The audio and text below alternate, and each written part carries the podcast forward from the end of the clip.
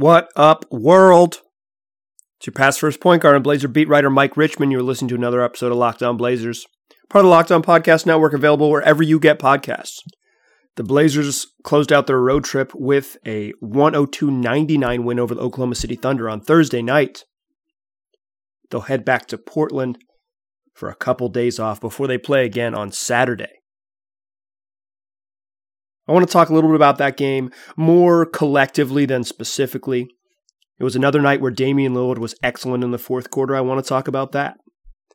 I want to talk about the road trip as a whole. Not just the OKC game. I don't want to hit you with a recap. You can find a recap anywhere else. I want to spin it forward and talk about the season as a whole. And finally, I want to close out this episode with a quick look ahead some big news in the NBA affecting the Blazers' next two games, and then asking the question, what have we learned? We're five games into the season. Have we learned anything? But let's start with Damian Lillard, another monster fourth quarter tonight. We won't get too granular about this game. Here's what I'll tell you the Blazers won a rock fight. Neither team played particularly well. But the Blazers played better late, and Dame was really good in the in the fourth quarter. That has become a trend this season. Damian Lillard is the NBA's leader in fourth quarter points, averaging 12.2 points per game in the fourth quarter through five games. To put that in perspective for you, last year the league leaders in uh, fourth quarter scoring were LeBron James at 8.6 points per game in the fourth and James Harden at 8.3 points per game in the fourth. Damian Lillard was among the best last year at scoring in the final period, scoring when it mattered. He averaged 5.6 per game, 5.6 points per game in the fourth quarter last season. That was tied for 18th in the NBA. He's always been this kind of guy, but to begin this season, he's really taken it to a level we haven't seen. On Wednesday night against OKC, he came in with the Blazers down two. He scored 10 points and dished out five assists setting up Rodney Hood for a cru- crucial three, setting up CJ McCollum for an easy three, setting up Hood for actually two threes because one of them early in the period came in the opposite corner. He stepped into three threes. He fed Whiteside for a dunk. He just manipulated and controlled the game. He's talked about this before. It's part of his approach. It's part of the way he kind of sees and feels out a game. Really early on in games, you know, the first four, five, eight, ten possessions, he kind of sees how the defense is playing him and he decides then or reads then early in the first quarters. And I've talked to him about this and he said this a bunch. Uh, this isn't sort of like a secret by any means. But he said, uh, that in those early possessions, in those first 10 possessions or so, he'll kind of see what the defense is, how they're guarding him. Are they sending an extra guy? Is the weak side guy cheating over? How far out does the other big man come? If they don't get a screen, are they shading him one way? If they if he does get a screen, how does the the second and third help defender react? But he doesn't always go early. He doesn't always attack early. He doesn't. He, he sometimes is very conscientious about getting guys buckets early on in the game, feeding the big man or feeding the Rodney Hoods of the world. I say Rodney Hoods of the world because he used to always seem to get Mo Harkless involved early last year, last couple years. But then in the fourth quarter, when the game is on the line, when it's time to win, Damian Lillard goes out and does what he does, which is go try to win the game, and sometimes on his own. On this road trip alone, he had 13 points on 4 4 shooting against Sacramento. He had seven in the fourth quarter against Dallas, but he had already had a monster third quarter, and they were paying a lot more attention to him in the final frame. Against San Antonio, a night later, he scored 18 straight points for the Blazers and was 1 3 that was three quarters of the way down, rimming out from scoring 21 points in the fourth quarter and forcing overtime. And then against Oklahoma City, as I mentioned on Wednesday, he had 10 points, hit three of four threes, five assists, did not turn the ball over. And when he checked in, the Blazers were losing. When the buzzer sounded, they had won the game this wasn't a pretty game. This wasn't a particularly impressive game.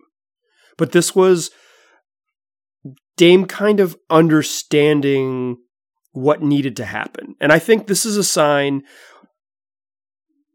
of his of his sort of maturity and and, and maybe I'll even use the the L word that everyone likes to use with Dame. Maybe it's a sign of his leadership. Because sometimes leadership is saying, How about you guys get the hell out of my way and I'll go win us the game because we need to do it now. Now against Oklahoma City shared the rock. The three I mentioned uh, that he set up for Rodney Hood was a massively important shot. The Blazers were up two with the clock running under about 50 seconds. And Blazers took a timeout. They put all shooters on the floor, subbing out Hassan Whiteside, who played down the stretch for the first time all season. I should note that because I've noted that he hasn't, but yeah, he played crunch time, guys. But the final offensive play of the night, Blazers went with five shooters Tolliver, Hood, Bazemore, McCollum, Lillard. And Dame just attacked, and Hamidou Diallo, who had just checked in the game for OKC, played about as terrible a defense as you could possibly play. Dame easily ran right past Dennis Schroeder. Danilo Gallinari had to help. Hamidou Diallo didn't help the helper, and Dame made the right pass. Sometimes leadership looks like that. It's setting up Rodney Hood for a bucket. But I think other times leadership looks like it did in San Antonio, where you just score a bunch of points and you shoot every time down the floor because you read that your team needs you to do that. Leadership takes on a bunch of different forms. Uh, on the Blazers broadcast today, they talked about leadership kind of looking like Dame giving a respectful interview.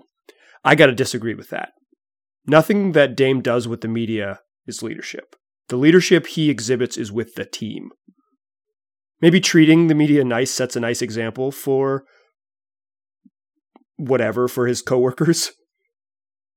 But the leadership that he really provides is is the stuff that we see on the court when he goes and tr- either trusts his guys to make a shot or knows that he can't trust them anymore.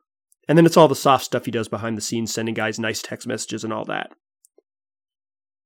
But I think why I mentioned that comment from the Blazer Broadcasting is because the leadership word gets thrown around a lot with Dame because it's a clearly a skill of his, but it's kind of hard to pinpoint when we're seeing it. So anything that he does positive is leadership, quote unquote.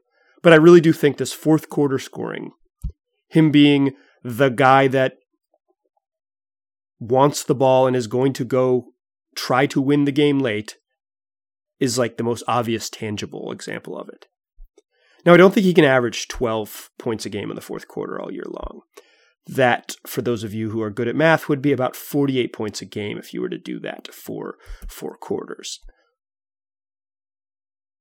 But I do think the way this team is set up, and I'll talk about this more later in the podcast, they might need Dame to score more than he did a season ago. Whiteside isn't the scorer Nurk is. Well, they added some shooters and more off- offensive punch theoretically to this roster. Uh, we haven't really seen that yet, and maybe it'll come around as Anthony as Anthony Simons develops and Kent Bazemore starts making shots and all those things. But right now, I think it's I think Dame is going to be right up there near the top. Fourth quarter scores. This level isn't sustainable, but the idea that he could approach something like it and average, you know, between seven and nine points per game in the fourth and be one of the leaders in the fourth quarter, totally reasonable to me. In the second segment, I want to talk about just this road trip as a whole. What did we learn in the Blazers' first four gamer away from home? But before we do that, I want to tell you guys about my bookie. Pro and college ball are tipping off, and there's no better way to feel a part of the action than to have a stake in the game with mybookie.ag. If you listen to this podcast, you know basketball, so why don't you use it? That's right. Take it. Make some money with that brain of yours. Use your basketball knowledge to prove you have what it takes at mybookie.ag, where they make it easy to play and even easier to get paid. If you really want to support the Blazers this season, don't sit on the sidelines. Get in the game with mybookie.ag. And if you join right now, MyBookie will double your first deposit. That's right, double your first deposit. Use the promo code LOCKEDONNBA to activate the offer. That's promo code LOCKEDONNBA, L O C K E D O N N B A, to double your cash. Visit mybookie.ag today. You play, you win, you get paid. All right, so we talked Dame's fourth quarter heroics. It's become a trend mostly because he's kind of had to drag his team to the finish line.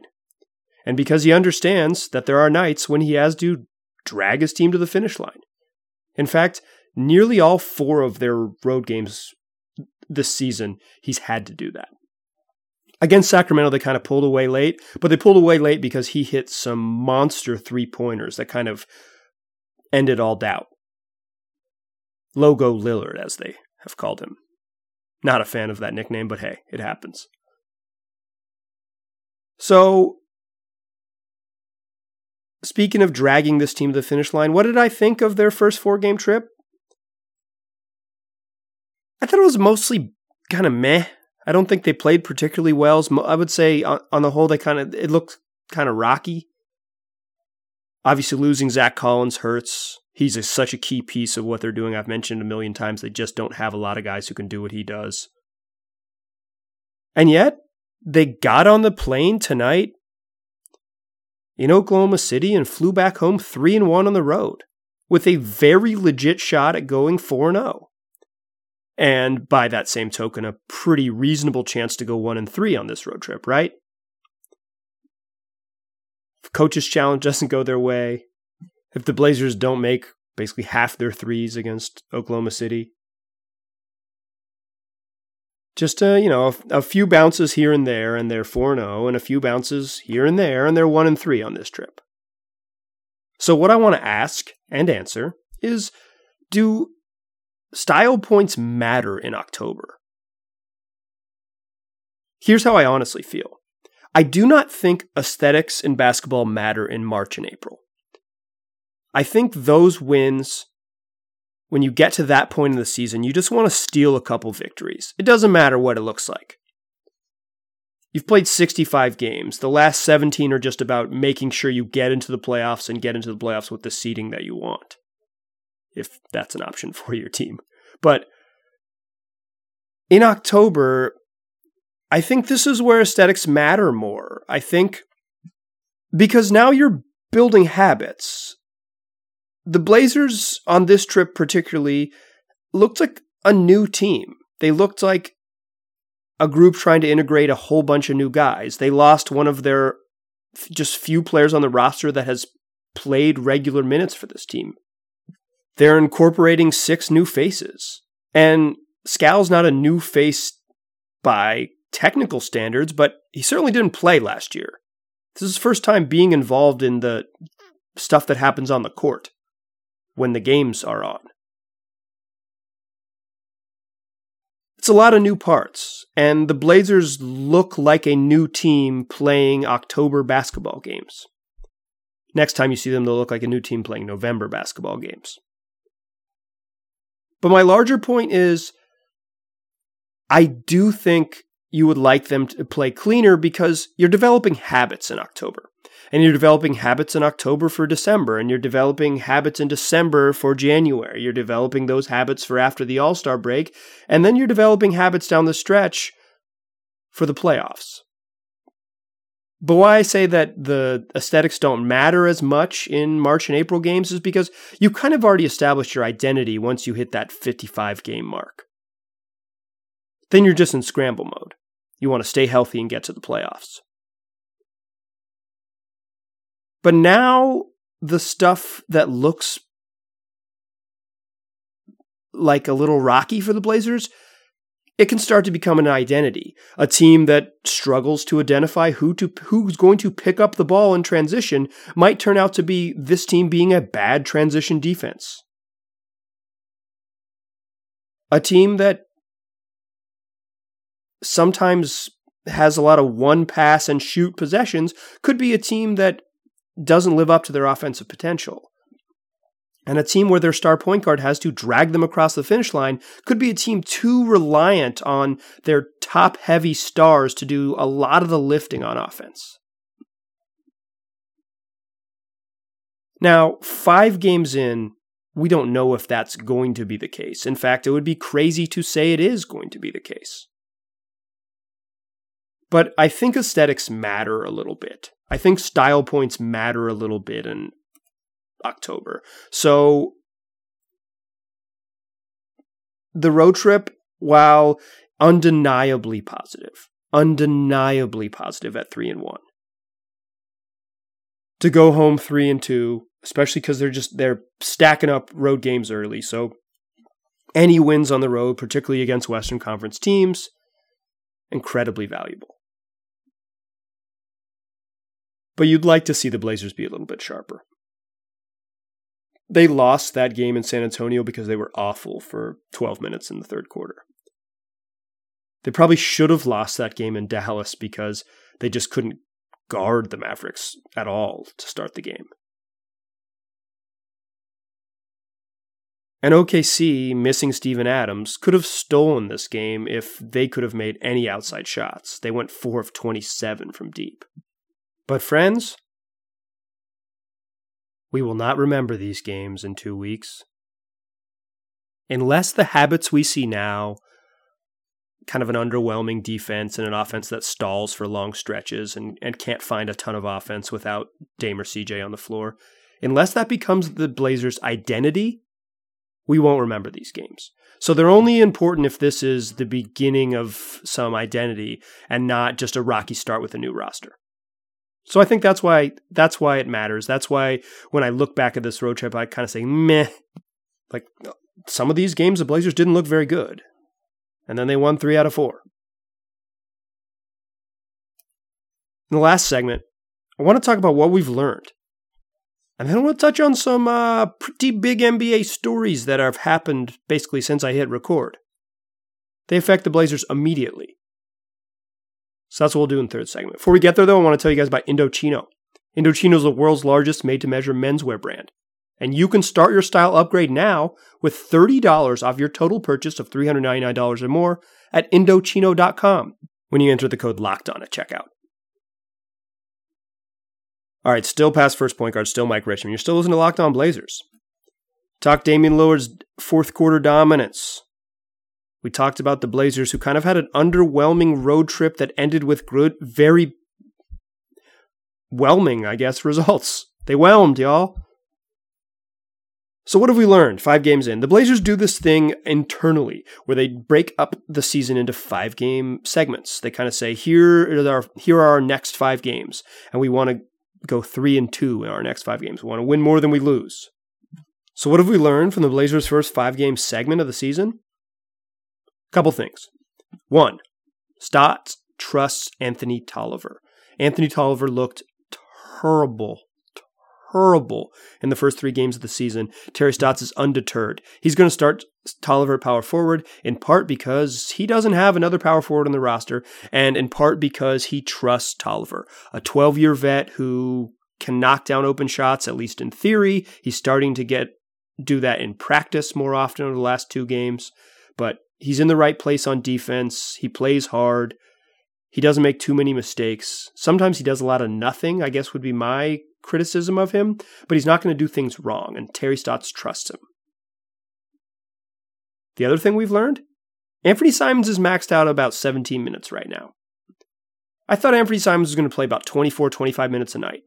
I still think eventually we're going to see 24, 25 minutes of Anthony Simons this season and assuming health ahead of him on the depth chart, he's not going to be a 30 minute a night guy.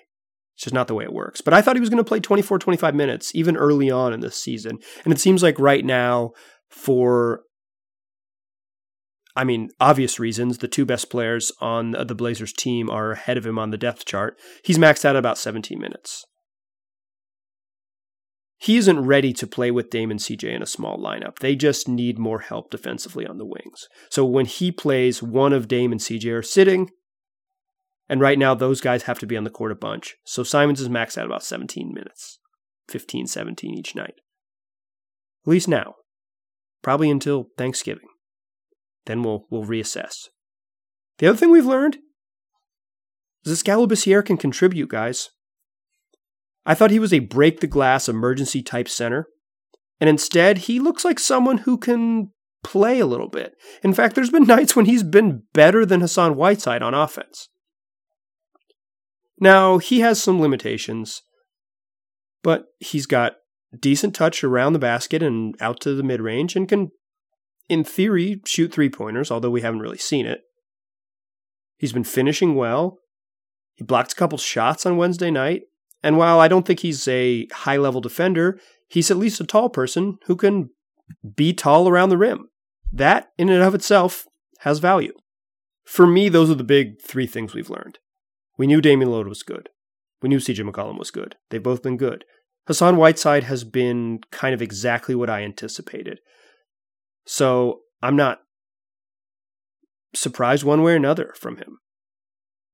Good stats, good games, limited offensive weapon, not a great option down the stretch when teams are going to force you to guard in space. I don't know if we've learned anything new. I look forward to learning more about Hassan in the final 77 games of the season. Speaking of those 77 games, there is some big ol' NBA news that is going to affect the Blazers. On Saturday, at the Moda Center, they play Philly in 70s night. You guys into 70s night? Come get a ticket. But don't expect to see Joel Embiid. Our good friend Joel Embiid got into a fight with Karl-Anthony Towns during Wednesday's game in Philadelphia against the Minnesota Timberwolves. And since then, while I've been recording this podcast, the two of them have been sparring on Twitter. I kind of thought there was a, and Instagram too. They're just all over social media mad at each other. I kind of thought there was a chance that both those guys would just get away with a big fine and they'd let them keep playing. But now that there has been all this other drama, I think they're both going to get suspended for at least a game. So it's unlikely Joel Embiid, in from my eyes, sitting here on Wednesday evening, that Embiid will be available Saturday, Philly's next game. So 70s night might come without a premier star for Philly. The Blazers' next game, following that clash with Philadelphia, is Monday night against the Golden State Warriors. And on Wednesday, while playing against the Phoenix Suns, Steph Curry fractured a bone perhaps multiple bones, but fractured his left hand. We, I, as of recording, I, we don't know the exact details of this, but he's going to be out sometime indefinitely, probably weeks. We're talking, if we're, we're talking weeks, not days, obviously, with an injury like this.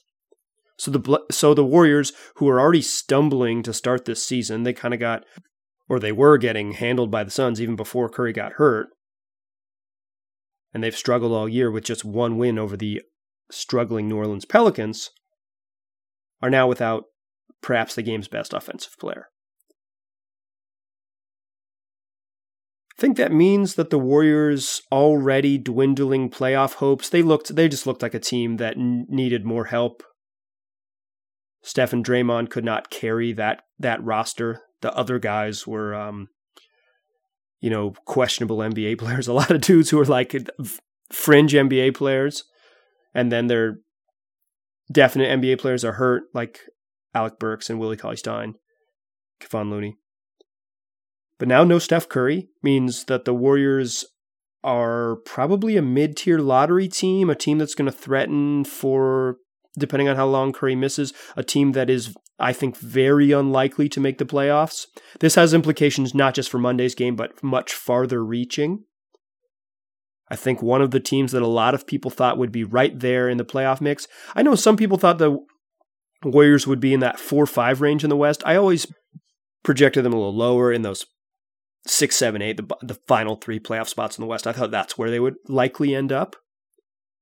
But now I don't think they're a playoff team, which makes things overall easier on the Blazers as their quest to get back to the Western Conference Finals will have one less very good team in their way. That's a big deal. Blazers' next two games got a little bit easier. I'm not sure it's going to stay that easy because after that they play the Clippers on TNT in Los Angeles. The NBA season is here. I know that because while I was recording this episode, two All Stars got into a spat on social media. And I know that because there was a 159 158 game tonight in the league, and it's like the fourth biggest story. I love this time of year, and I love you guys for listening. Do me a favor tell your friend about Locked On Blazers. Then maybe they'll tell a friend. We'll grow the audience, keep growing the show. They can find this podcast wherever they already get podcasts Google, Apple, Stitcher, Spotify. More games, more drama coming. Appreciate you listening. Talk to you soon.